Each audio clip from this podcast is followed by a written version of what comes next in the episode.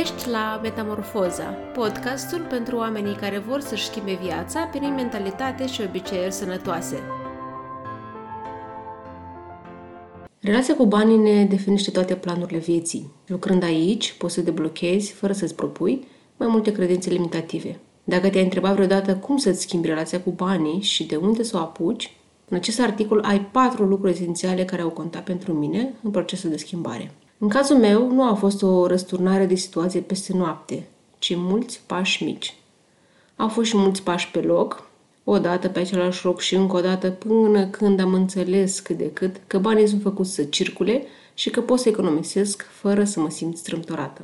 În rândurile care urmează, o să dau zgomotul la o parte din tot ce a însemnat schimbarea pentru mine ca să scot esențialul. Înainte să mă intereseze subiectul banii, credeam că a economisi înseamnă a te zgârci, a cheltui înseamnă să mă bucur de viață. A te împrumuta la sfârșit de lună e foarte ok, atâta timp cât îți îi întorci la timp. Pe asta o făceam în facultate. Banul la ban trage. Sunt săracă, deși realist vorbind nu a avut, nu a avut niciodată lipsa acută de bani, nici măcar în copilărie. Acum, după ce am lucrat cu mine pe relația cu banii, economisesc pentru siguranță, pentru o viață mai bună viitor, pentru independență.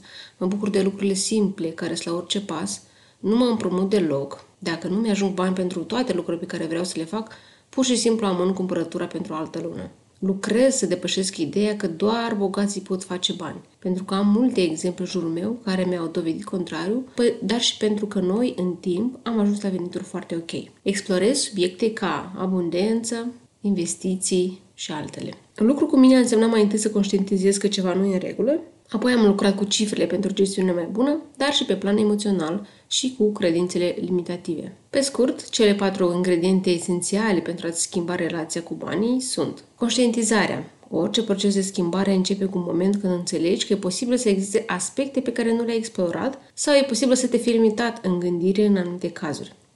La mine, conștientizarea a venit atunci când am văzut în față toate cheltuielile noastre lunare, puse într-un Excel pe Google Drive. Am mai povestit despre lucrurile astea, așa că azi trec mai departe. Am învățat cum să am grijă de nevoile mele reale. În perioada de dinainte de conștientizare, confundam dorințele cu nevoile. Cam tot ce îmi doream devenea o nevoie, cel puțin așa simțeam, și apoi mă simțeam îndreptățită să-mi îndeplesc nevoile. Când am învățat în timp care sunt nevoile mele reale, am început să le acord atenție, sustenabil pe termen lung. Și dorința mea de a cheltui pentru a simți că îmi trăiesc viața s-a diminuat mult. Ingredientul numărul 3. Am început să vorbesc deschis și des cu soțul meu despre bani. După ce am îmbrățișat ideea de economisire și m-am debarasat de credințele limitative despre economii, m-am simțit pregătită să nu mai fug de subiectul ăsta. Am încercat să nu-l minimizez, ci să-l discut cu soțul meu. Am vorbit și de cifre, am vorbit și despre ce înseamnă pentru noi siguranța și independența financiară, am vorbit despre obiective, etc. Contează enorm să ai cu cine să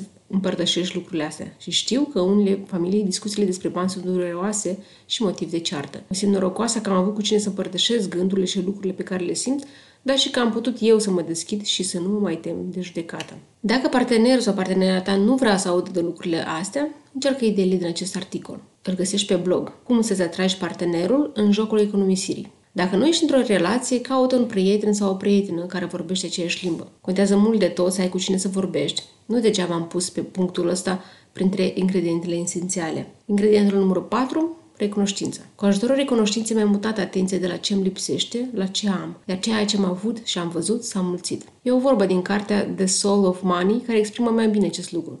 What we appreciate, appreciates. Am făcut asta prin articole de exprimare recunoștinței, am făcut-o apoi pe grup, am făcut-o la finale zilei sau pur și simplu când mi-a venit. Fără recunoștință pentru lucrurile pe care le am, probabil m-aș fi simțit în continuare săracă, indiferent de venit. Fără recunoștință pentru progresul meu, oricât de mic, probabil nu aș fi putut să continui. Fără recunoștință pentru oamenii pe care am în jurul meu, aș fi fost cu siguranță săracă. În concluzie, acestea au fost ingredientele esențiale pentru mine pentru a-mi schimba relația cu banii.